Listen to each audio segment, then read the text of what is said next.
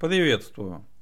Вы слушаете радио 1С Enterprise, очередной тематический выпуск, 29 Это авторский подкаст, он же радиопередача. Здесь мы беседуем о различных аспектах разработки на платформе 1С предприятия. Меня зовут Никита Зайцев. Наш проект поддерживается фирмой 1С. Профессиональное и разностороннее развитие специалистов нашего с вами сообщества разработчиков для вендора входит в число первых приоритетов.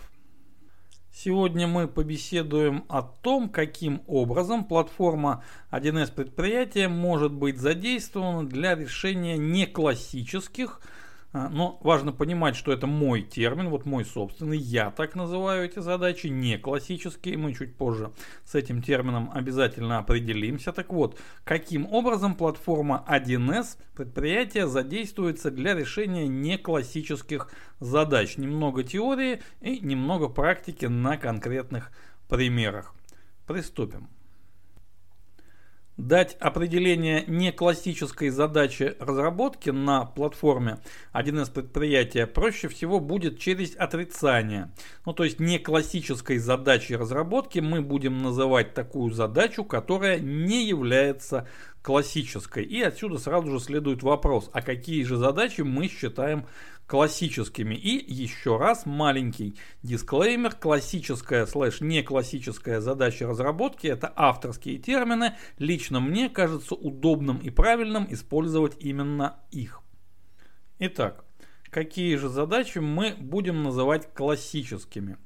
Классическими мы будем называть такие задачи разработки, результатом которых является создание, ну и соответственно запуск, эксплуатация и так далее, информационных систем, ориентированных на автоматизацию учета, управленческого, фискального, какого-то гибридного, либо автоматизацию процессов управления хозяйственной деятельностью предприятия. Вот такое определение. Эти задачи мы будем называть классическими. Понятно, что такие системы, классические системы, могут масштабироваться по количеству пользователей, по объему данных, по нагруженности, по различным параметрам э, от уровня буквально вот настольной базовой бухгалтерии с одним пользователем до управления деловыми процессами предприятия, города, ну и так далее, вплоть до пределов обитаемой вселенной. Но классическая система остается классической. Это учет или управление хозяйственной деятельностью и относительно полнофункциональная, цельная, комплексная информационная система. Одним из родовых признаков классической задачи разработки на платформе 1С предприятия является задействование в качестве основы для создаваемой информационной системы какого-либо тиражного уже существующего решения, типовой либо отраслевой конфигурации. Это не обязательное условие, но тем не менее, даже если разработчик возьмет в качестве основы библиотеку стандартных подсистем, вот полностью ее развернет и добавит к ней несколько прикладных подсистем, ориентированных на управление той или иной частью хозяйственной деятельности, то мы так, точно так же мы констатируем, что имеем дело с классической задачей разработки. Но в окружающей нас э, реальности существует и огромное количество других задач, которые мы не сможем отнести к классическим. Для решения этих задач платформа 1С предприятия может оказаться очень эффективным инструментом. Дело в том, что платформа 1С предприятия в числе прочего является средой не просто разработки, но средой быстрой разработки и не просто приложений, а бизнес-приложений. Причем слово «бизнес» в этом словосочетании означает далеко не только предпринимательскую и или хозяйственную деятельность. Бизнес здесь означает просто деятельность. И вот некоторые э, примеры таких не классических задач, разумеется, не все, но некоторые мы сегодня рассмотрим. И еще важный момент, рассмотрение примеров решения неклассических задач для нас не является самоцелью. Мы попробуем неклассические задачи разработки как-то начать классифицировать. Ну, уж простите за тавтологию, это еще один, наверное, такой семантический участок нашего понятийного поля, где тавтология является, ну, наверное, лучшим по наглядности приемом. А, мы разумеется, не сможем за один раз э, вот, построить полную классификацию для неклассических задач, но мы сможем начать. Это уже половина дела. И чтобы не изобретать какие-то ну, вот, сугубо э, синтетические примеры, в качестве функциональной основы для нашей классификации мы возьмем э, задачу автоматизации той методики, учета и анализа эффективности э, личного профессионального развития, которая была нами сформулирована в 27 выпуске, причем затем в нашем телеграм-канале она была, эта методика э, довольно серьезно проиллюстрировано. Там уже мы определились с терминологией, там уже набросали некоторые картинки, даже их раскрасили. В общем-то, получилось вполне, на мой взгляд, уже такая рабочая альфа-версия этой методики, и ее вполне можно применять. Но, разумеется, применять такого рода методики гораздо э,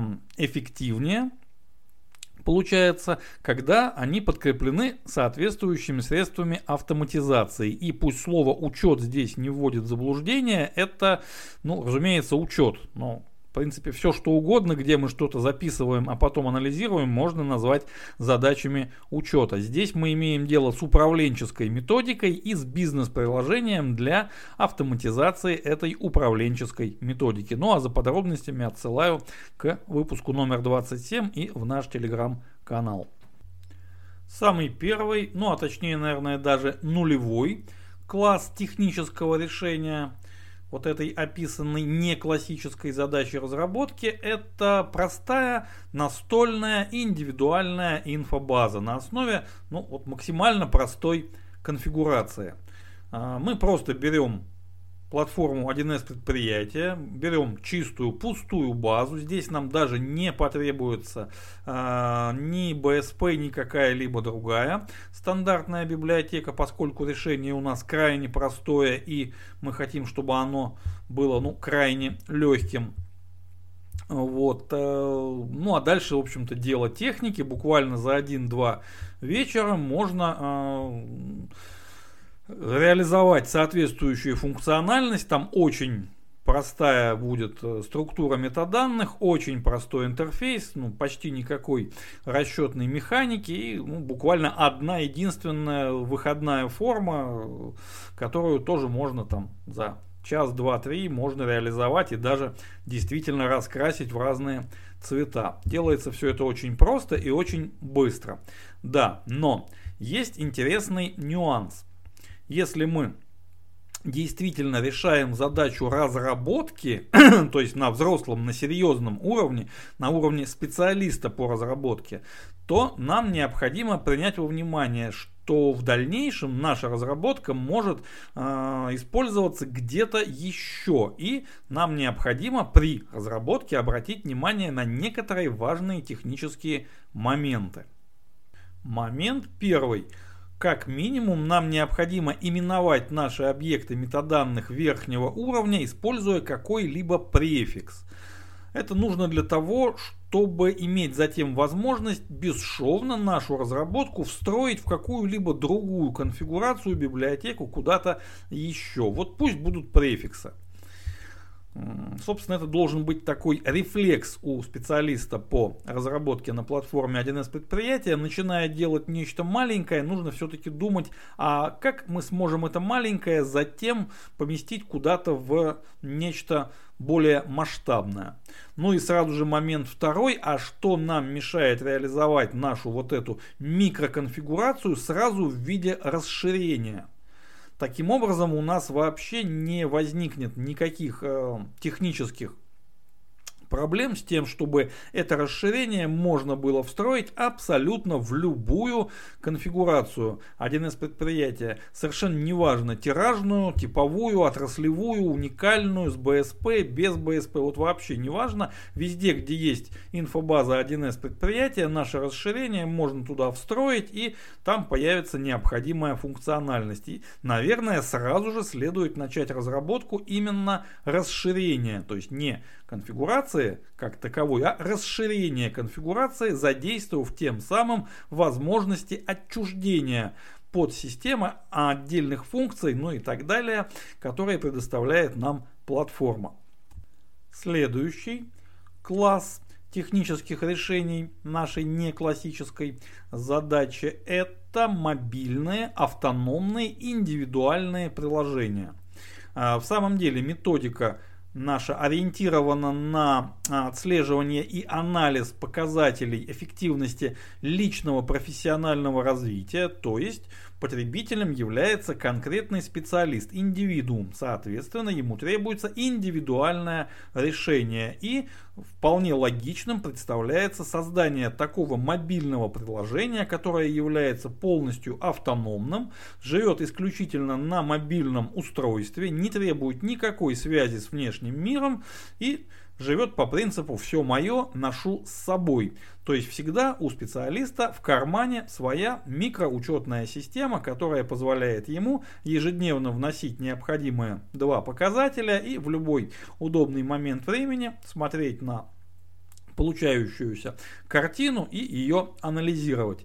А, в этом случае мы точно так же разрабатываем небольшую крохотную конфигурацию, но разрабатываем ее сразу же, ориентируясь на мобильное приложение, на интерфейс мобильного устройства, а, на возможности, которые есть у мобильного устройства. Можно закладываться, например, э, какие-то оповещения, если наш пользователь не в заданное время не указал значение показателей, которые он, в общем-то, согласно методике должен указывать регулярно, мы не постесняемся ему об этом напомнить, а может быть даже неоднократно напомнить. Можно тоже как-то регулярно формировать ну, отчет, не отчет, какую-то сводку о том, что мы считаем он делает правильно, а что не совсем правильно, и на что ему обратить внимание. Там даже ну, там речь не идет, разумеется, ни о какой экспертной системе. Там очень просто мы берем а, определенный отрезок времени,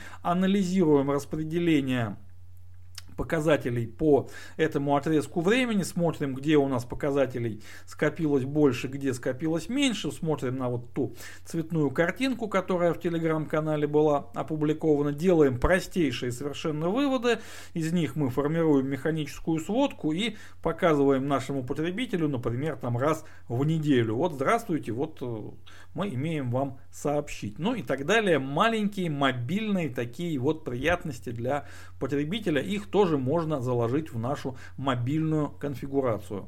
Почему для мобильных э, решений вот такого класса не требуется какая-то связь с внешним миром, ну просто потому что не требуется. У нас один пользователь, один, одно терминальное устройство и нам ничего другого не нужно. Единственное, что, разумеется, нужно предусмотреть, это возможность резервного копирования, то есть банальной выгрузки исходных данных в какой-то общечеловеческий максимально простой формат, например, текстовый, например, JSON, ну и обратной загрузки из этого формата. Простейшие функции кодируются ну вот, молниеносно, я бы сказал, вот, и ничего другого здесь нам не потребуется.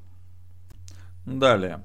Следующий класс технических решений, которые мы рассматриваем – можно охарактеризовать как легкое слэш встраиваемое веб-приложение.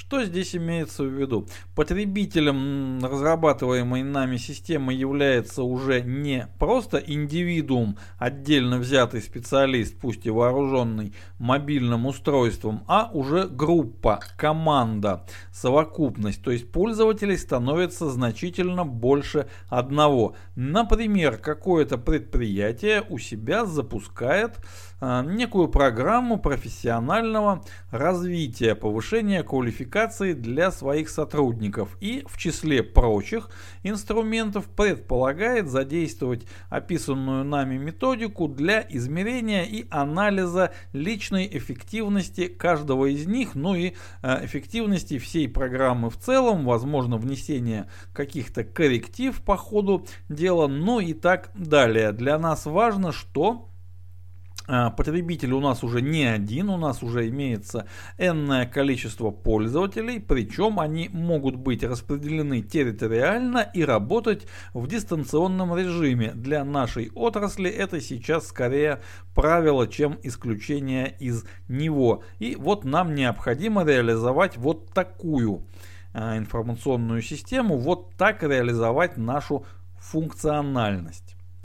Что же мы делаем? Мы берем нашу микроконфигурацию, возможно, дополняем ее какими-то э, новыми возможностями, например, агрегированием наших показателей, ну, каким-то агрегированием в рамках команды, в рамках подразделения, в рамках предприятия в целом. Это уже вопрос, как мы доработаем нашу методику. Это вполне возможно. Методика масштабируется. Э, публикуем как информационную базу и э, тем самым получаем возможность работы пользователей, потребителей с этой инфобазой посредством веб-клиента. Но поскольку у нас уже наверняка есть какой-то корпоративный веб-ресурс, например, корпоративный портал, мы можем встроить в этот портал в виде отдельной странички, в виде какого-то отдельного фрейма еще каким-то образом. Вот нашу функциональность, наше маленькое, легкое, встраиваемое веб-приложение приложение. Таким образом, уже существующее большое веб-приложение, наше корпоративное, получит дополнительную функциональность, реализованную где-то сбоку, реализованную на платформе 1С предприятия в виде отдельной микроконфигурации, отдельной небольшой информационной базы. Далее.